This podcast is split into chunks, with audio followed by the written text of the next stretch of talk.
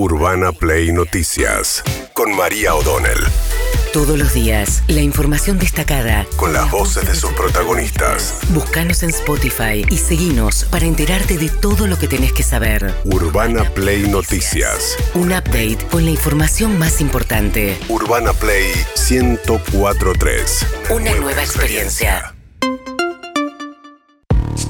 Ayer hubo anuncios eh, un poco más tarde, cerca de las 9 de la mañana, que generaron cierta controversia con la oposición respecto de si no han sido acelerados en el contexto electoral. Sobre todo uno que es muy simbólico, que tiene que ver con el no uso del tapabocas en lugares públicos en la medida en que no estés eh, en situaciones de que haya mucha gente junta, o sea, cine, teatro, bueno, cine y teatro son lugares cerrados, pero digamos, si estás al aire libre en un recital, la cancha, por ejemplo, es con tapabocas. Juli Roffo nos había contado la dificultad de gritar un gol con tapabocas cuando fue a ver la selección argentina, pero la cancha es típica situación en la que decís, bueno, estás al aire libre, pero va a haber una cantidad suficiente de personas como para que sea todavía exigible el tapabocas.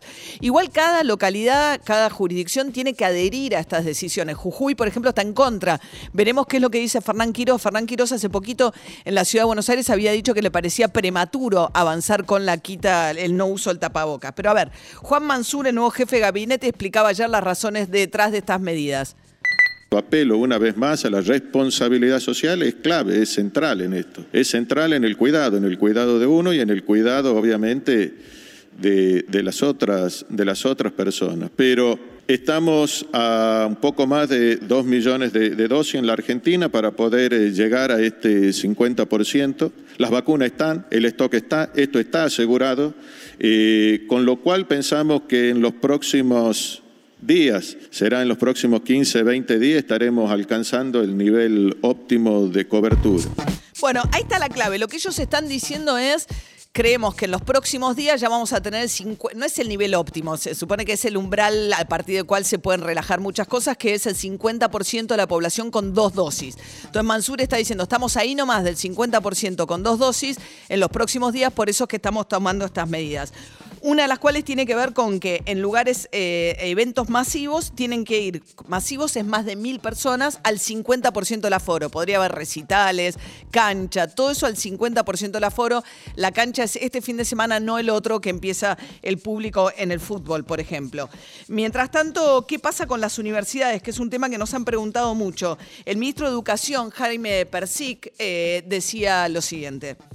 Uno no puede en la mitad de un cuatrimestre cambiarle a los estudiantes la modalidad de cursada. ¿Por qué? Porque la universidad no tiene solo impacto territorial. Ahí hay chicos que son de la ciudad de Buenos Aires, del conurbano, pero hay chicos que son de Tapalqué, de Rufino en Santa Fe, de Villa María en Córdoba, que venían, alquilaban una casa y si usted le cambia en la mitad de la cursada el régimen de cursada, ese chico no tiene dónde ir a vivir porque no alquiló. Entonces lo que las universidades han hecho es Primero, garantizar la presencialidad en todo aquello que hace a lo que es inexcusable la presencialidad. No creo que haya que hacerlo, es cambiar en la mitad del cuatrimestre el régimen de cursada, porque eso uno está entre comillas lo digo, está rompiendo un contrato académico con los chicos y las chicas. Bueno, eso responde a la pregunta que nos hacían muchos oyentes también diciendo, che, ¿qué onda? Vuelve el público visitante, el público, no, el público local a la cancha y no tenés las universidades abiertas. Ahí la explicación de Persic. Mientras tanto, Kisilov ayer, el gobernador de la provincia de Buenos Aires, después de la jura a sus nuevos ministros, Insaurralde, el intendente de Loma de Zamora, asumiendo como jefe de gabinete, entre otros cambios, dijo que eh, a partir de ahora, vacunación libre de segunda dosis para mayores de 50 años en la provincia de Buenos Aires. Vamos a tener segunda dosis libre en todos los vacunatorios de la provincia para todos los mayores de 50 años, de 50 años, segunda dosis libre, en tanto hayan cumplido con el periodo eh, entre una dosis y la otra según la vacuna. Pero todos aquellos que sean mayores de 50 años y se quieran dar la segunda dosis pueden hacerlo sin turno previo. También para trabajadores de la salud, también para personas gestantes, embarazadas y también para inmunodeprimidos. Bueno, esto por un lado. También anunció Kisilov un refuerzo en materia educativa para aquellos alumnos de todos los niveles de la provincia de Buenos Aires que a raíz de la falta de presencialidad a lo largo de este casi año y medio hayan tenido, digamos, tengan dificultades en haber incorporado parte de los conocimientos. Hay contraturno eh, de septiembre a diciembre, después de febrero a marzo y clases los sábados en provincia de Buenos Aires. con un refuerzo escolar, lo que tiene que ver con recuperación de contenidos e intensificación de la enseñanza debido a lo que ocurrió por motivo de la pandemia. Para todos los chicos y chicas de todos los niveles, un refuerzo escolar. ¿Qué quiere decir? Que va a haber clase a contraturno y o los sábados, presencial. Es decir, sobre la presencialidad que ya es completa en toda la provincia de Buenos Aires, adicionamos un refuerzo eh, para aquellos que han tenido mayores dificultades, pero también para afianzar contenidos de todos los chicos y chicas de la provincia. Vamos a tener funcionando las escuelas de manera intensiva. Bueno, eso decía Axel Kisilov, contrataron docentes especialmente para esto, mientras que en la ciudad de Buenos Aires hubo una polémica ayer que la propia ministra de Educación, en un ratito vamos a hablar con el protagonista del video, eh, Soledad Cuña, publicó en sus redes sociales una discusión entre funcionarios del Ministerio de Educación porteño que van a una escuela en Villa Soldati y se encuentran con unos docentes que además están dentro del gremio de ADEMIS y que les gritan de esta manera. Dejó sin educación a muchísimos chicos por decisión política. 35 compañeros muertos. El malo que quiera. El malo que quiera, como buen rati que sos. ¿sí? educación pública. Como buen rati que sos, está filmando ahí. Bien, a los gritos, ¿eh? en el medio de la escuela en Soldati, la verdad que no es la forma, no le están enseñando nada muy este, Ah, estaban los alumnos ahí. eh, aleccionador a los chicos, ¿no? Le dice uno, dejaron a los chicos eh, sin escuelas, le grita el funcionario del Ministerio de Educación al eh, docente, que además es miembro de ADEMIS, y el docente le grita, ustedes mataron a los compañeros, etcétera. Mientras tanto, Claudio Moroni, el ministro de Trabajo, anunció el acuerdo que alcanzado en el Consejo del Salario Mínimo Vital y Móvil para reforzar, eh, incluir una suba de este salario mínimo vital y móvil.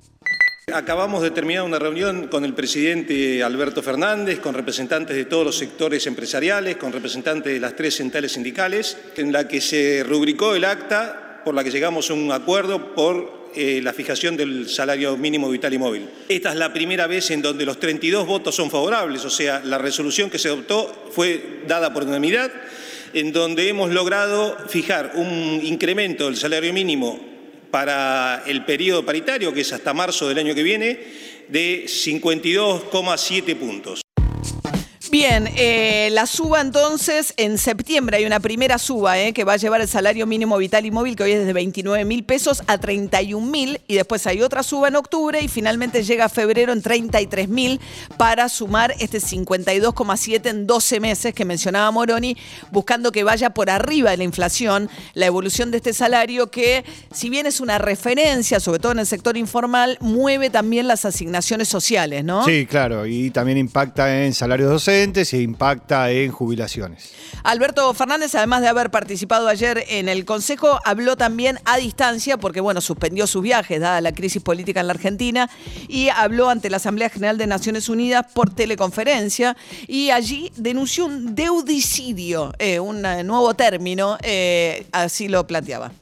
Un país que ha sido sometido a un endeudamiento tóxico e irresponsable con el Fondo Monetario Internacional. Para que el mundo tenga una idea de la magnitud de este deudicidio, quiero mencionar una cifra. Los recursos aprobados por el Fondo Monetario Internacional a la Argentina en esta deuda insostenible fueron de 57 mil millones de dólares, el equivalente a todo lo que el organismo desembolsó en los años de la pandemia con destino a 85 países del mundo.